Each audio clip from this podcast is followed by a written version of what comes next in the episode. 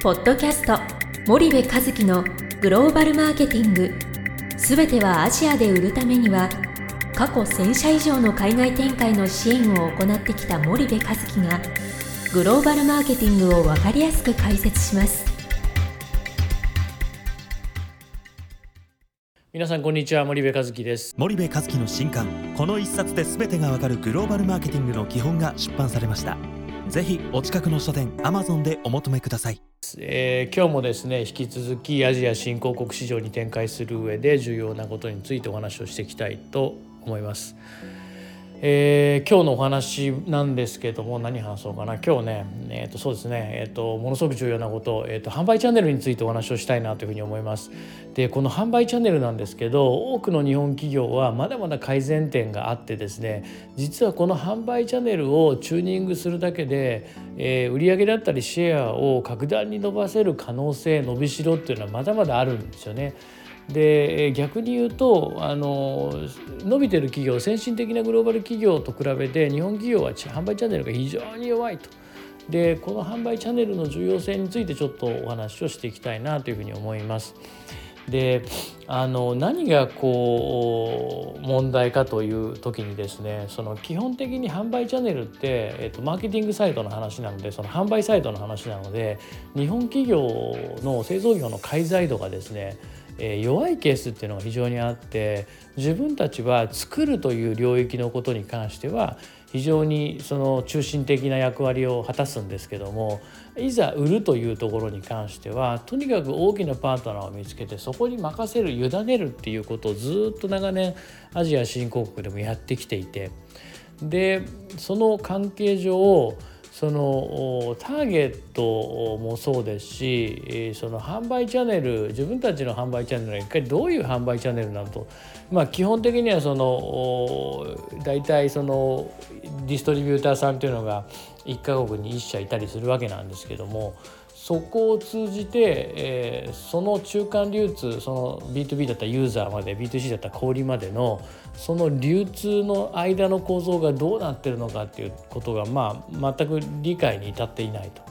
で自分たちの販売チャンネルも具体的に理解してないので数値で理解してないのでこれ競合の販売チャンネルを数字で理解しているかなんていうと、まあ、絶対してないわけですよね。自分たちのチャンネル分かってない企業が競合のチャンネル分かってるかっていうと、まあ、もちろん分かってないと。で結局主要競合のその販売チャンネルの配下力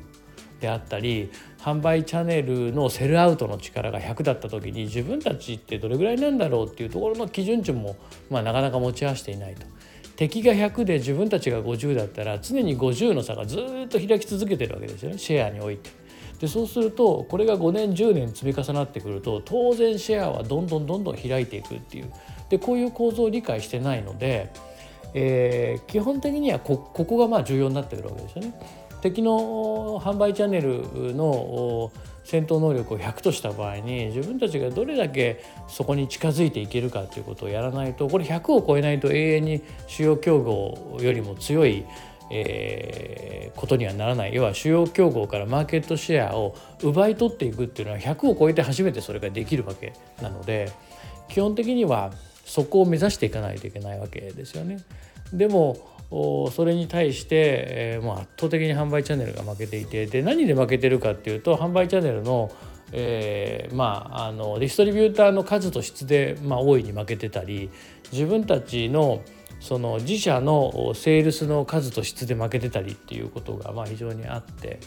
でもっともっと言うと全体的なその販売戦略のところの構想からやっぱり見直していかなきゃいけなくて販売戦略があってじゃあ自分たちはこういう戦略に基づいて、えー、直販と、えー、ディストリビューター経由という二軸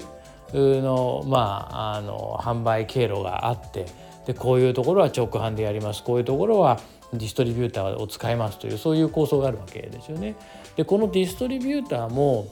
ただ任せておいてじゃあ売り上げがうまくいってる時はいいですけども売り上げがうまくいってない時にどうやって対策打つのっていうところになかなかこう手が及ばなくなってしまっているので自分たちのターゲットに対して自分たちのディストリビューターがどれぐらいリーチしてるのかってことをしっかり把握した上でもしリーチが足りないんだとしたら他のディストリビューターと地域を分けて併用するってことも考えていかないといけない。当然ディストリビューターは大いに抵抗します。ただ、えー、その抵抗もまああの数ヶ月なので、えー、それは合理的にどうするべきかっていうことを判断していかないとですねえー、講座がないところに講座を取りに行け作りに行けと言ってもですねこれ時間のかかる話なのでやっぱりそこはドラスティックに判断をしていかなきゃいけないケースも多々あると。でまあいずれにせよその販売チャンネルが非常に弱い。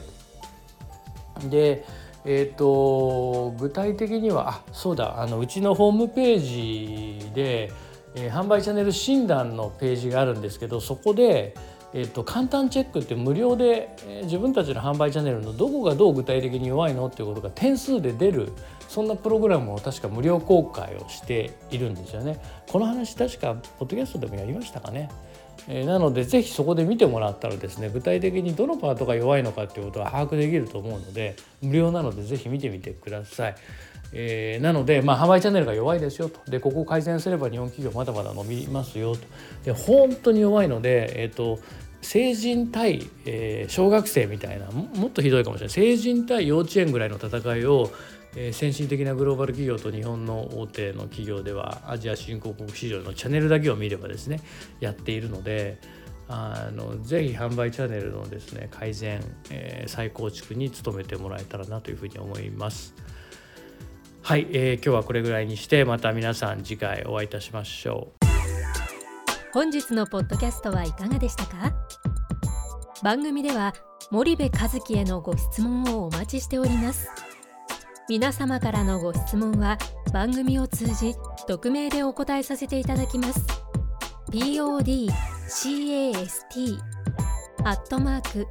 spydergrp .com ポッドキャストアットマークスパイダー grp.com までたくさんのご質問をお待ちしております。それではまた次回お目にかかりましょう。ポッドキャスト森部和樹のグローバルマーケティングこの番組はスパイダーイニシアティブ株式会社の提供によりお送りいたしました。